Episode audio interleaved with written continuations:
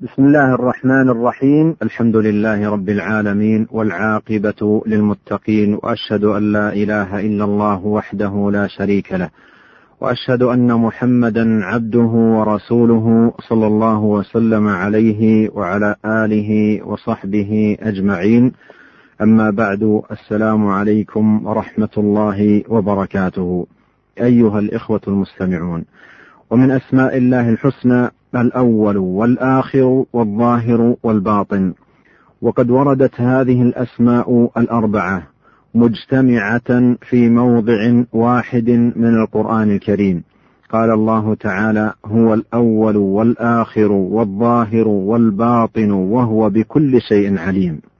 وخير ما تفسر به هذه الأسماء ويبين به معناها ما ورد في السنة النبوية في مناجاة النبي صلى الله عليه وسلم لربه بهذه الأسماء. مناجاة تتضمن بيان معاني هذه الأسماء وتوضيح مدلولاتها. روى مسلم في صحيحه. عن أبي هريرة رضي الله عنه قال كان رسول الله صلى الله عليه وسلم يأمرنا إذا أخذنا مضجعنا أن نقول: اللهم رب السماوات ورب الأرض ورب العرش العظيم. ربنا ورب كل شيء فالق الحب والنوى. منزل التوراة والإنجيل والفرقان. أعوذ بك من شر كل شيء أنت آخذ بناصيته. اللهم أنت الأول فليس قبلك شيء وأنت الآخر فليس بعدك شيء وأنت الظاهر فليس فوقك شيء. وأنت الباطن فليس دونك شيء اقض عني الدين وأغنني من الفقر. فبين عليه الصلاة والسلام في هذا الدعاء الجامع معنى كل اسم ونفى ما يناقضه وهذا أعلى درجات البيان. ومدار هذه الأسماء الأربعة على بيان إحاطة الرب تبارك وتعالى بخلقه وهي إحاطتان إحاطة زمانية وإحاطة مكانية. فإحاطة أوليته بالقبل والبعد. فكل سابق انتهى إلى أوليته وكل آخر انتهى إلى آخريته.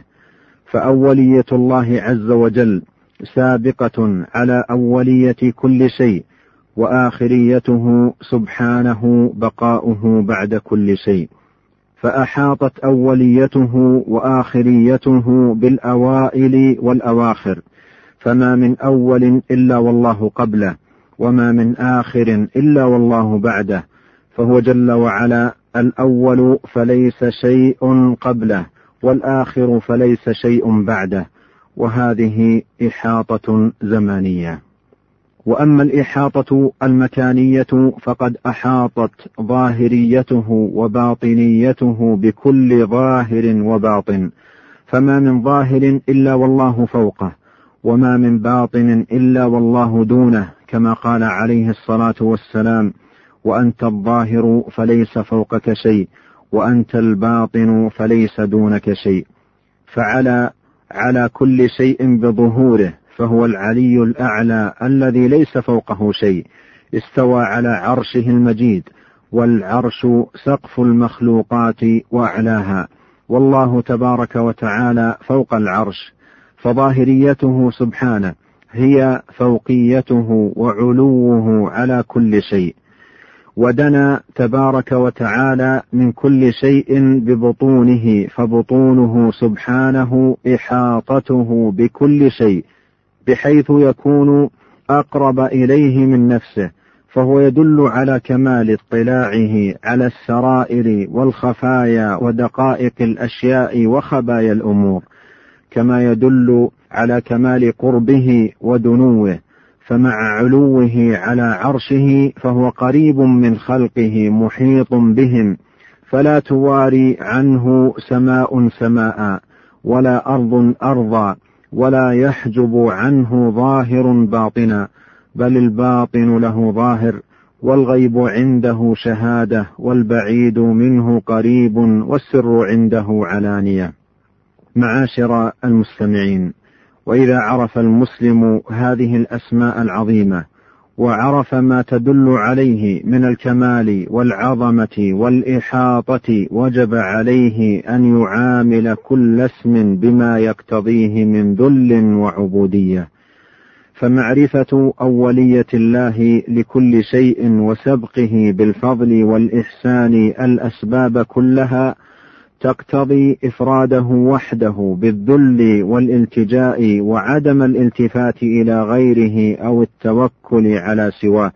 وتقتضي التجرد من التعلق بالأسباب والالتفات إليها إلى التعلق بمن منه الإمداد ومنه الإعداد وفضله سابق على الوسائل والأسباب. ومعرفة آخرية الله تقتضي أن يجعل وحده غاية العبد التي لا غاية له غيره ولا مطلوب له وراءه. إليه وحده المنتهى وليس وراءه مرمى ولا بعده مقصد. وتقتضي عدم الركون إلى الأسباب فإنها تنعدم لا محالة وتنقضي بالآخرية ويبقى الدائم الباقي بعدها. فالتعلق بها تعلق بما يعدم وينقضي والتعلق بالآخر سبحانه وتعالى تعلق بالحي الذي لا يموت وبالباقي الذي لا يزول.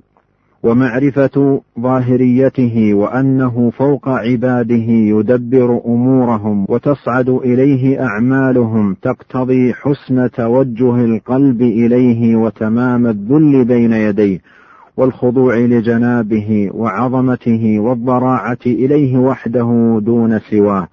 ذلك بأن الله هو الحق وأن ما يدعون من دونه هو الباطل وأن الله هو العلي الكبير.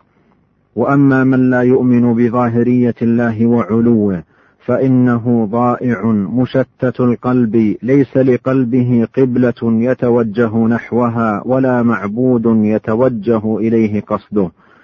ومعرفة باطنيته سبحانه وشهود إحاطته بالعوالم وقربه من العبيد وعلمه بالبواطن والسرائر والخفيات تقتضي تزكية النفس وإصلاح السريرة وتطهير الباطن وتنقية القلب وعمارته بالإيمان والتقى. معاشر المستمعين ففي هذه الأسماء الأربعة جماع المعرفة بالله وجماع العبودية له كما أن فيها قمعا للوساوس المهلكة والشكوك المردية التي يلقيها الشيطان في قلب الإنسان بغية إهلاكه وحرفه عن الإيمان. روى أبو داود في سننه بإسناد جيد عن أبي زميل سماك بن الوليد قال سألت ابن عباس رضي الله عنهما فقلت ما شيء أجده في صدري؟ قال ما هو؟ قلت والله ما أتكلم به. قال فقال لي أشيء من الشك؟ قال وضحك. قال ما نجا من ذلك أحد. قال حتى أنزل الله عز وجل فإن كنت في شك مما أنزلنا إليك فاسأل الذين يقرؤون الكتاب من قبلك. قال فقال لي فإذا وجدت في نفسك شيئا فقل هو الأول والآخر والظاهر والباطن وهو بكل شيء عليم.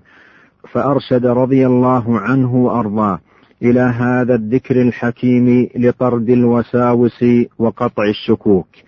وإلى هنا معاشر المستمعين تنتهي هذه الحلقة وإلى لقاء آخر والسلام عليكم ورحمة الله وبركاته.